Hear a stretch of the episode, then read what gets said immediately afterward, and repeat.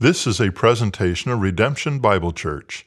For more information, please visit our website at redemptionbc.org. Did you know that one of the reasons we have the Bibles in our hands this morning is because of a person named William Tyndale? If you're not familiar with him, he is an English reformer from the 16th century. He was influenced by people like Martin Luther, who was creating a German translation at the time. Tyndale was convinced that the way to connect with God was through his word, and the scripture should be made available to everyone.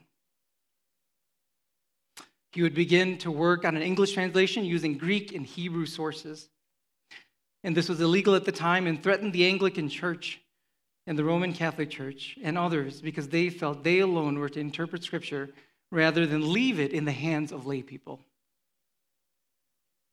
Tyndale was then eventually forced to leave England and move to, move to Germany. Long story short, after some raids, some fleeing, some moving to other countries, with the help of the printing press, he made 6,000 copies of the New Testament. And then he would go on to smuggle copies of the Bible back into England, where eventually the authorities grew weary of him, and, he burned, and they burned as many copies as they could find.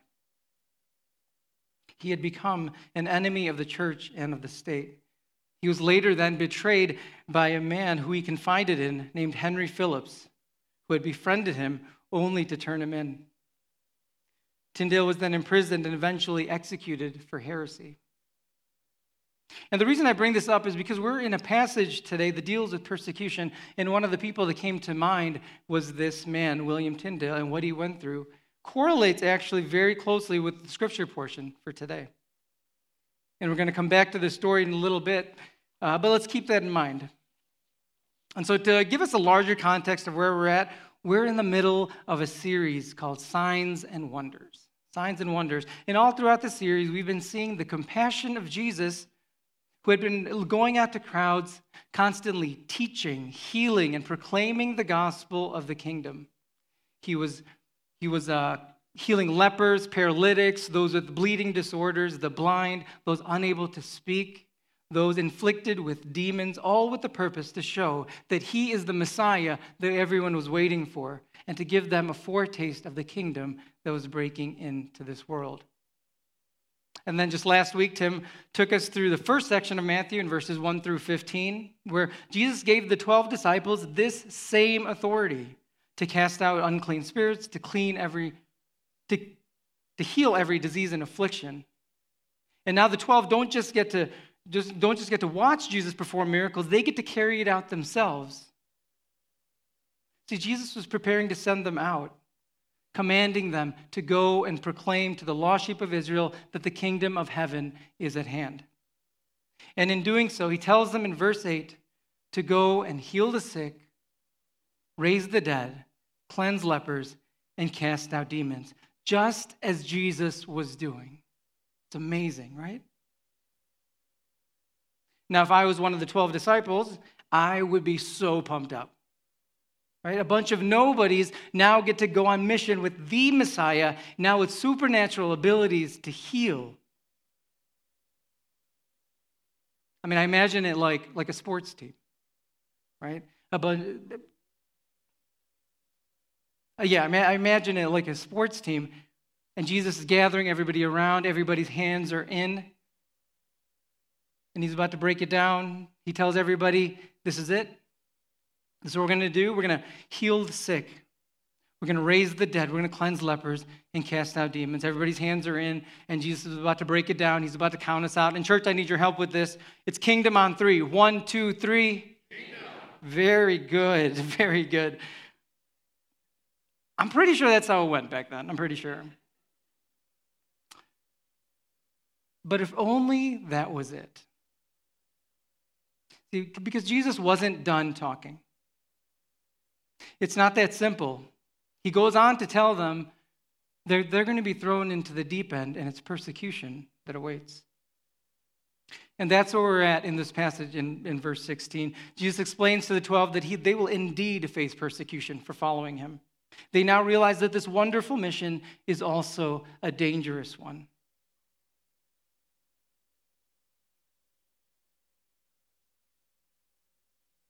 At face value, it doesn't seem like the most cheery passage.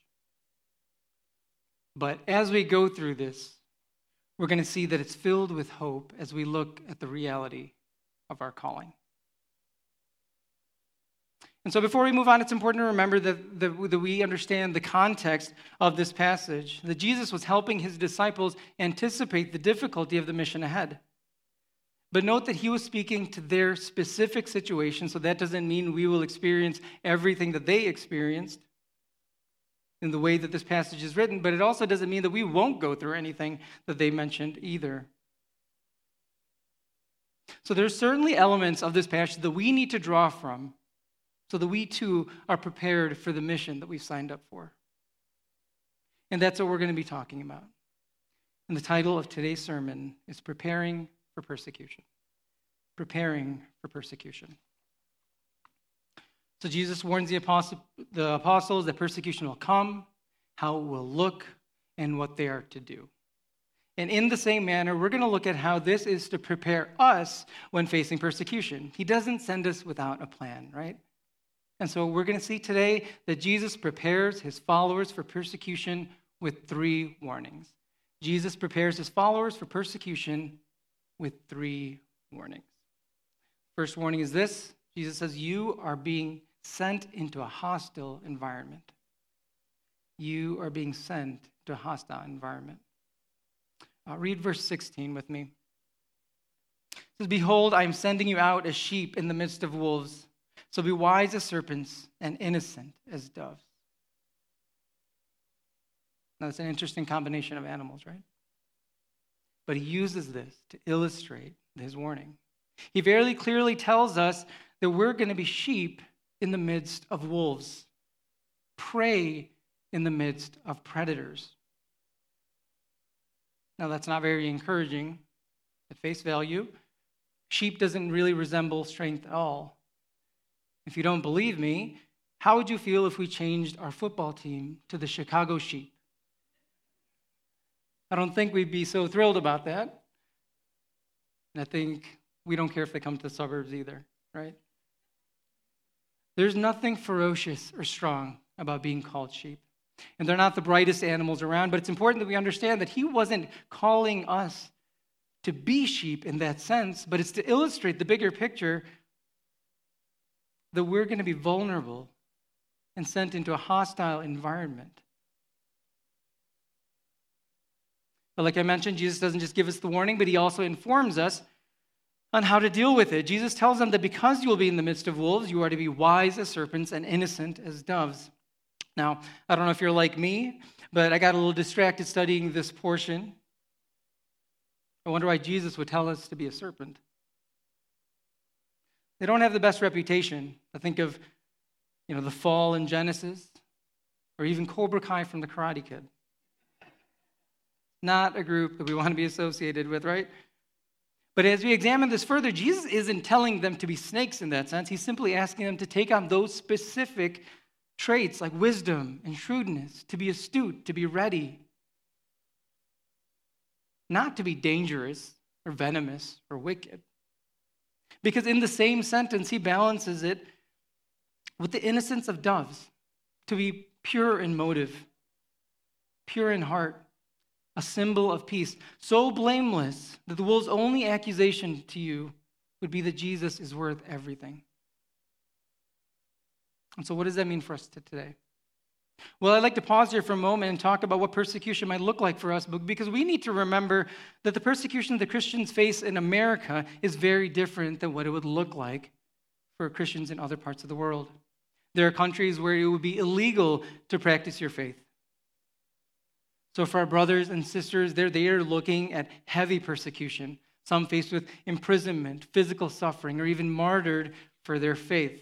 And so I want us to respect the difficulty of that as well as acknowledge their boldness in moving the mission forward. They really are sheep in the midst of wolves. In a very real sense, right?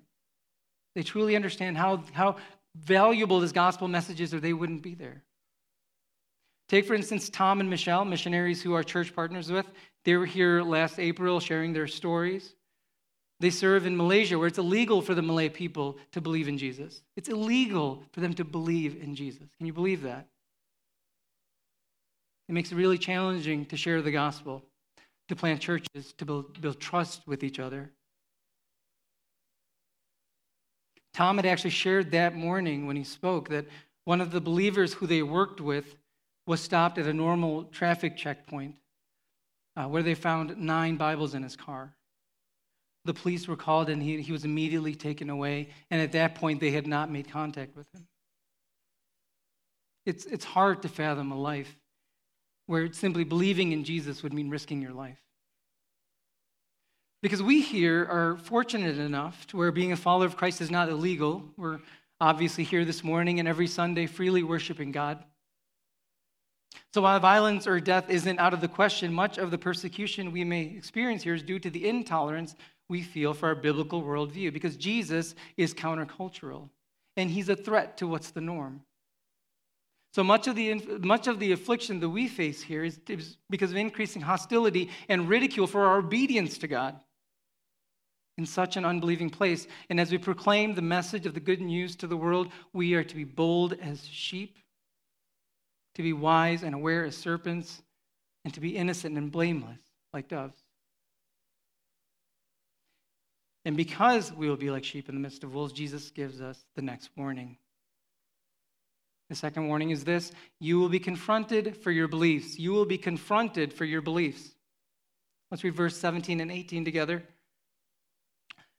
Beware of men, for they will deliver you over to courts and flog you in their synagogues, and you will be dra- you you will be dragged before governors and kings for my sake to bear witness before them and the Gentiles.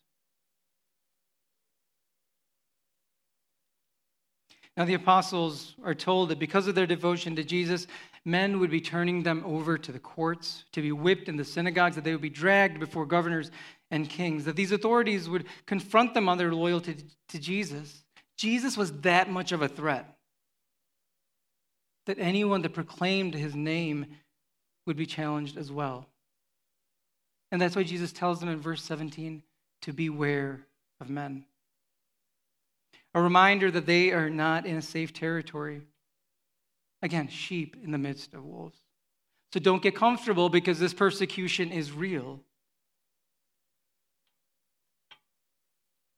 Not only that, God uses persecution as a means for us to bear witness to who Jesus is to a watching world. And before we continue from here, I think it's important that we quickly preface what Christian persecution is and what it's not. So, what it is is opposition to Christians due to their commitment to Jesus. Simple enough, right? Opposition to Christians due to their commitment to Jesus. It's conflict because what Jesus says is offensive that even when displayed in truth and love, Jesus' message causes, causes anything from ridicule to retaliation for believing in Jesus. Whether that means a coworker shaming you for your convictions on a matter, or like we talked about, a country making it illegal to practice your faith. That would be persecution. What it's not is opposition due to your personal views or because you're being offensive. See, just because you face opposition does not necessarily make it persecution. So we have to be careful not to conflate our own opinions with biblical claims. And that we don't go arrogantly provoking responses to lead to opposition. That's not persecution. That's just being annoying, okay? So, simply because a certain political ideology isn't winning out, or even when Starbucks changed their cups from Christmas themed to red cups, I don't know, I'm not sure if you guys remember that, but that's not persecution, okay? So, we have to check our motives and view issues from a biblical lens before we scream persecution. Because I don't want us to downplay the opposition, but I don't want us to overplay that hand either. But now, getting back to it, what makes Jesus so offensive? It's because Jesus is the offense of the gospel. Christianity is simply incompatible with the world. In a culture that says your happiness is within you, Jesus says you are a sinner. The world says, live your best life. Jesus says, even your best will not get you far. Jesus says that the pursuit of any other philosophy will leave you empty. The salvation comes through Him and Him alone. The world says, listen to your heart. Jesus says, listen to me.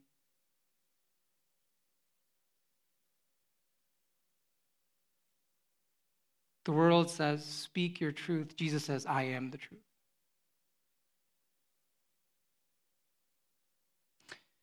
For those of us that believe the gospel, it is the power of God. In 1 Corinthians 1 18 states. But for those of but for those that don't believe this, it's foolishness and purely offensive. And so, a quick word of advice again the gospel is already offensive, it does not need our help. So, if we receive opposition, let it be because of the offense of the cross, not because of our own arrogance, so we don't hinder our witness to an already hostile environment. Our lives preach the gospel and tell the world who we stand for, and our call is to always approach with truth and love, even when the truth is hard to swallow. So, again, we're expected to be confronted for our beliefs because of the provocative nature of the gospel. And Jesus continues to provide instruction here as well. Read out verses 19 and 20 with me. When they deliver you over, do not be anxious about how you are to speak or what you are to say, for what you are to say will be given to you in that hour. For it is not you who speak, but the Spirit of your Father speaking through you. He says, Don't worry about what you're going to say, because the Spirit will give you what you need and when you need it. And I don't want this, I don't want this to come off just abstract and fluffy and empty. Because if you're like me, you might be wondering, does this really happen? Right? If we're put in a difficult situation, do you think you're going to be hearing the audible voice of God? Maybe, but maybe not. But I want to be clear here. The verse is just telling us not to be anxious about what to say. It's not telling us to not be prepared.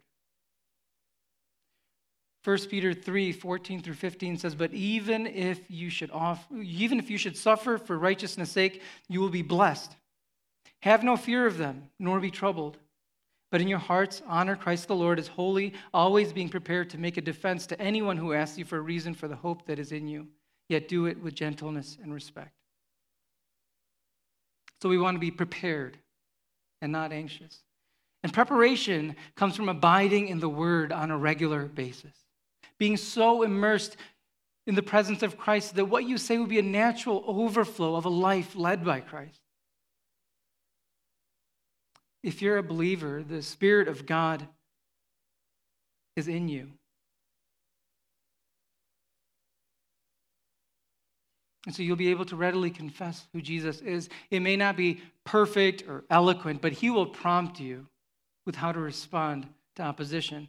The question then that we have to answer is this Are you abiding in Jesus? Are you rooted in the truths of his word? And what do I mean by that?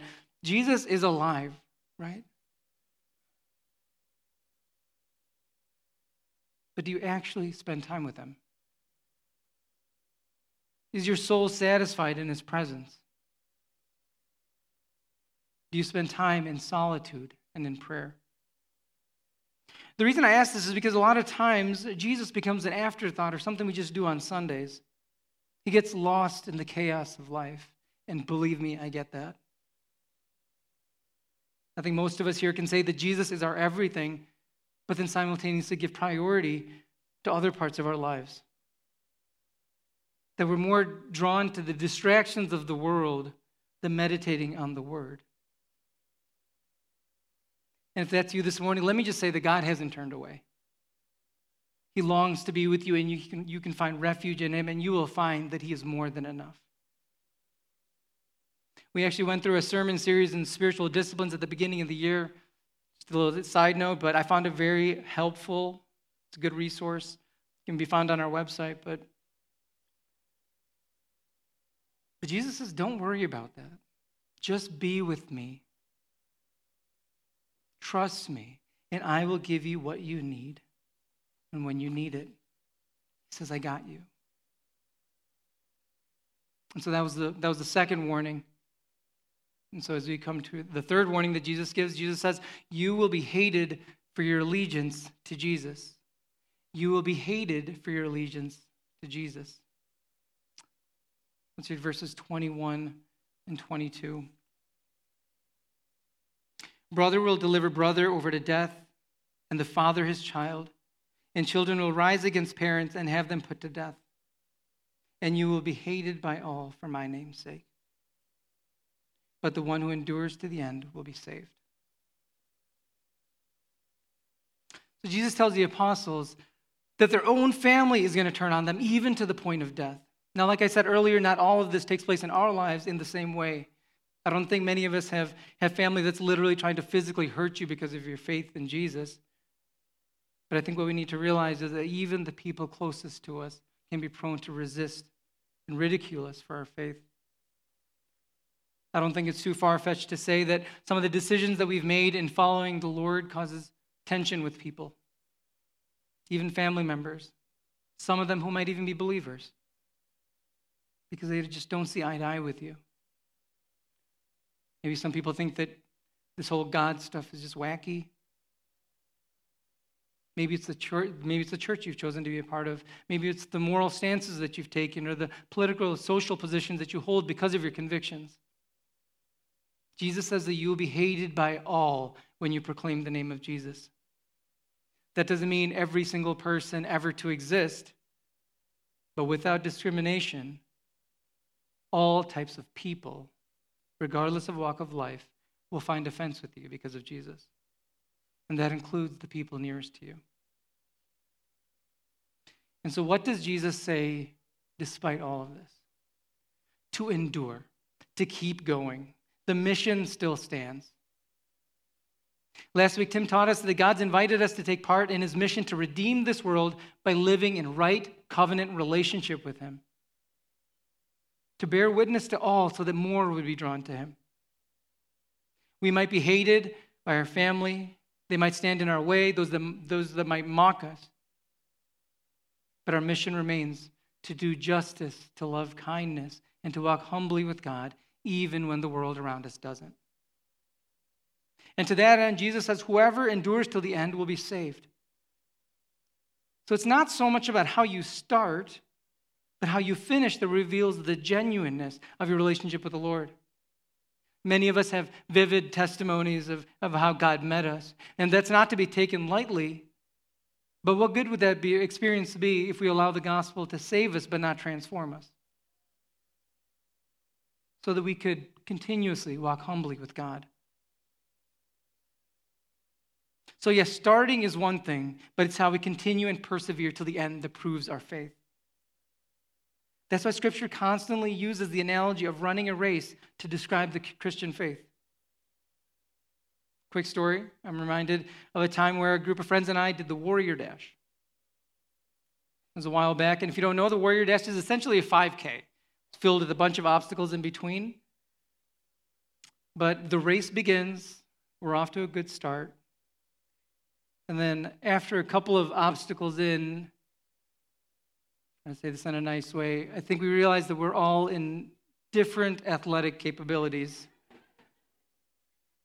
So we decide to take our time, help each other finish this race. We were scaling walls, crawled through muddy trenches, and even jumped through fire. Yeah. It was just a couple inches high, but we, we still did it. it took us a while, but we finally see the finish line in our vision.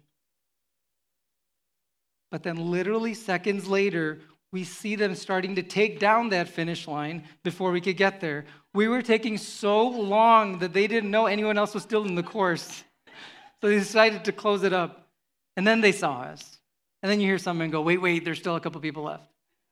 And then they put it up and then we crossed.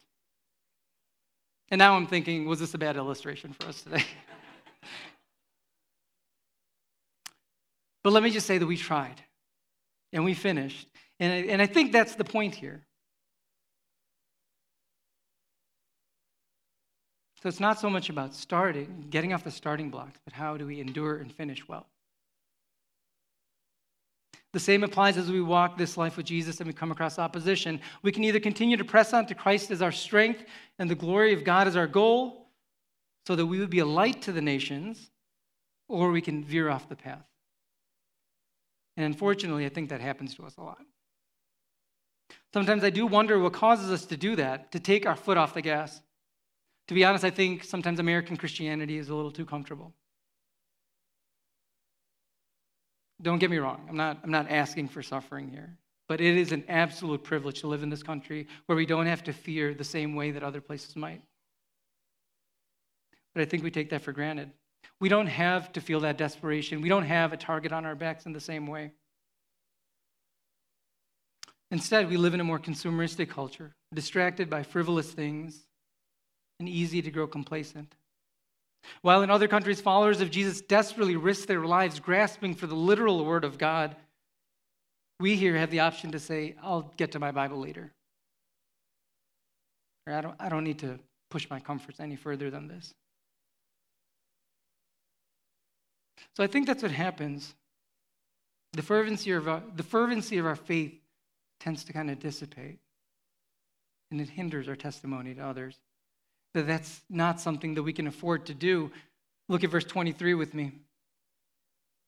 When they persecute you in one town, flee to the next. For truly I say to you, you will not have gone through all the towns of Israel before the Son of Man comes. Now, it's debated by scholars on what Jesus exactly means when he says, before the Son of Man comes. But one thing we can certainly deduce is that there's a sense of urgency to live faithfully and endure persecution and continue the mission at hand. We see that the persecution is a means to spread the message of Jesus far and wide. And that's the thing. I really want us to be reminded of that urgency so that we don't just drag our feet, but persevere with joy, living life daily with intentionality as we walk with God. So we don't, we don't risk our life for our faith here. But my hope and prayer is that we also don't grow stagnant, that we don't find comfort anywhere except for with God.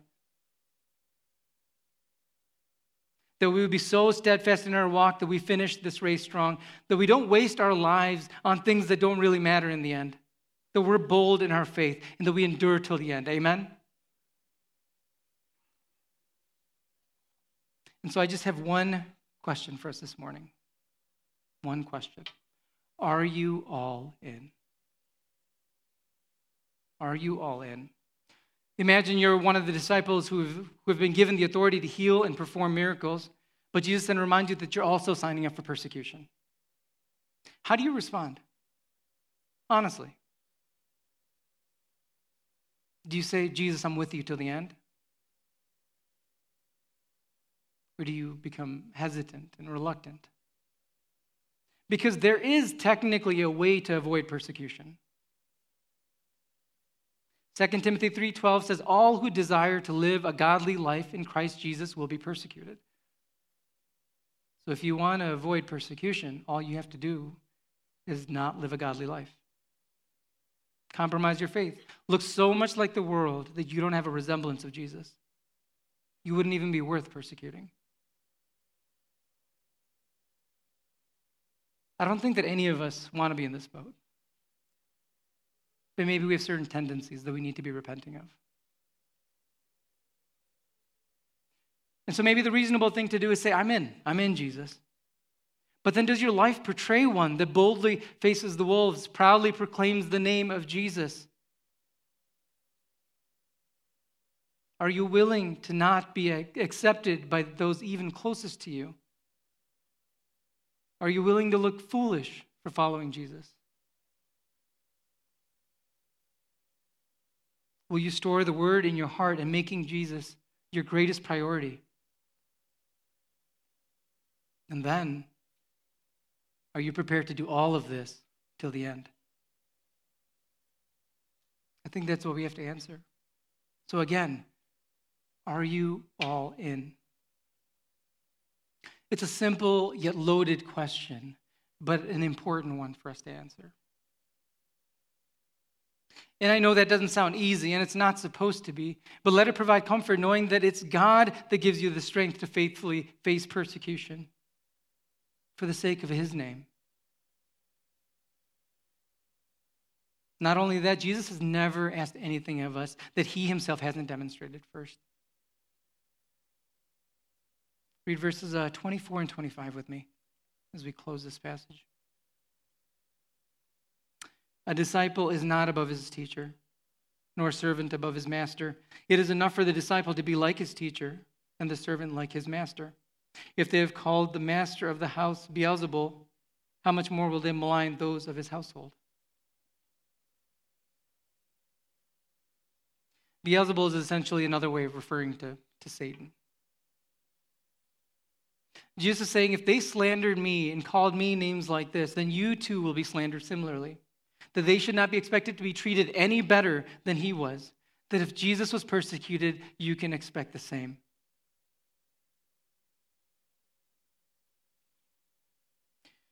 What the apostles come to find out, and what we already know, is that Christ would be persecuted eventually to the point of death. He would suffer on that cross as he became our sin, our substitution, to purchase us with his blood, to do what we could never do. His persecution made a way for our rescue.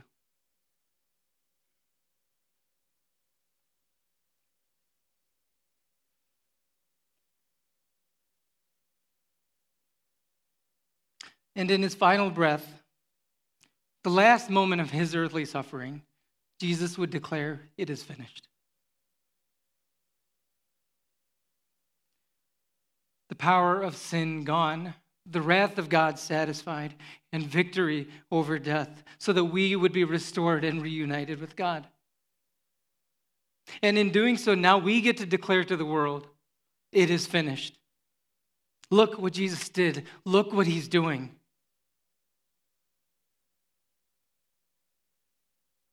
And if we truly believe the work of the gospel, we can't help but align ourselves with this message. We can't help but suffer with them.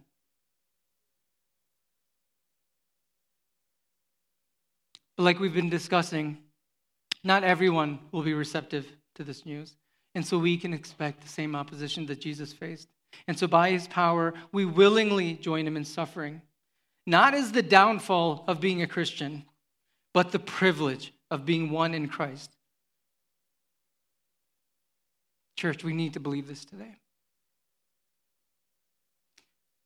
The same grace that saved you is the same grace that sustains you till the end.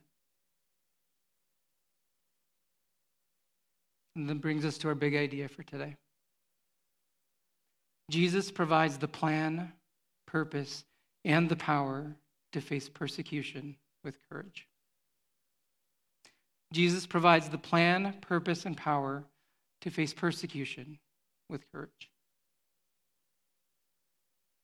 So, yes, persecution is part of the plan. It's not a mistake, it's ordained and a necessary part of the Christian life. Persecution, in fact, has never harmed the church. Never. It's only grown it. Unfortunate for us, Jesus reminds us in Matthew 28 in the Great Commission that as we continue to proclaim his kingdom, he is with us till the end of the age. That's a promise. Because you might feel like sheep in the midst of wolves. You may face hostility. You might be mocked. You might be ridiculed for believing in Jesus in an increasingly secular world. You might be seen as foolish. But you're not alone. The same God that rescued you is the same God that gives you the ability to face persecution with courage and hope. And as we close, I want to go back to that story we started out with about William Tyndale. On October 6, 1536, Tyndale was taken out to the stake, strangled, and burned alive. His last words were a prayer saying, Lord, open the King of England's eyes. And then he died. Within a couple of years, we see that these prayers were answered and the king became receptive. Every church in England was required to have an English copy of the Bible for every parishioner. In the 70 years following, 2 million copies were sold in England, eventually leading the way for us to have our very own.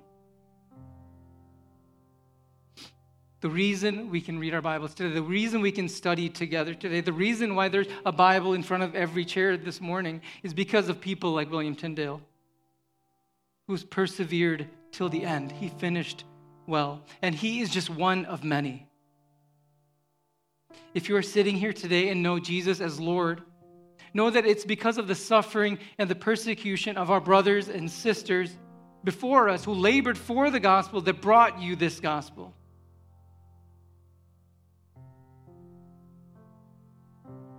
It may not seem like much when you're not doing as, something as dramatic. But if we faithfully live out the gospel daily, no matter how big or how small, and we face opposition boldly with rejoicing, the collective body of Christ will be used to move this mission forward. As we bear witness to the watching world about the love that God has for them. So let's continue to persevere by the strength of the Lord so that the redeeming work of God would continue for generations or until he returns. Until then, let's be wise, let's be blameless, let's trust the Lord, and let's finish strong. Let's pray. Thanks for listening. For more audio content and information about redemption, please visit our website at redemptionbc.org.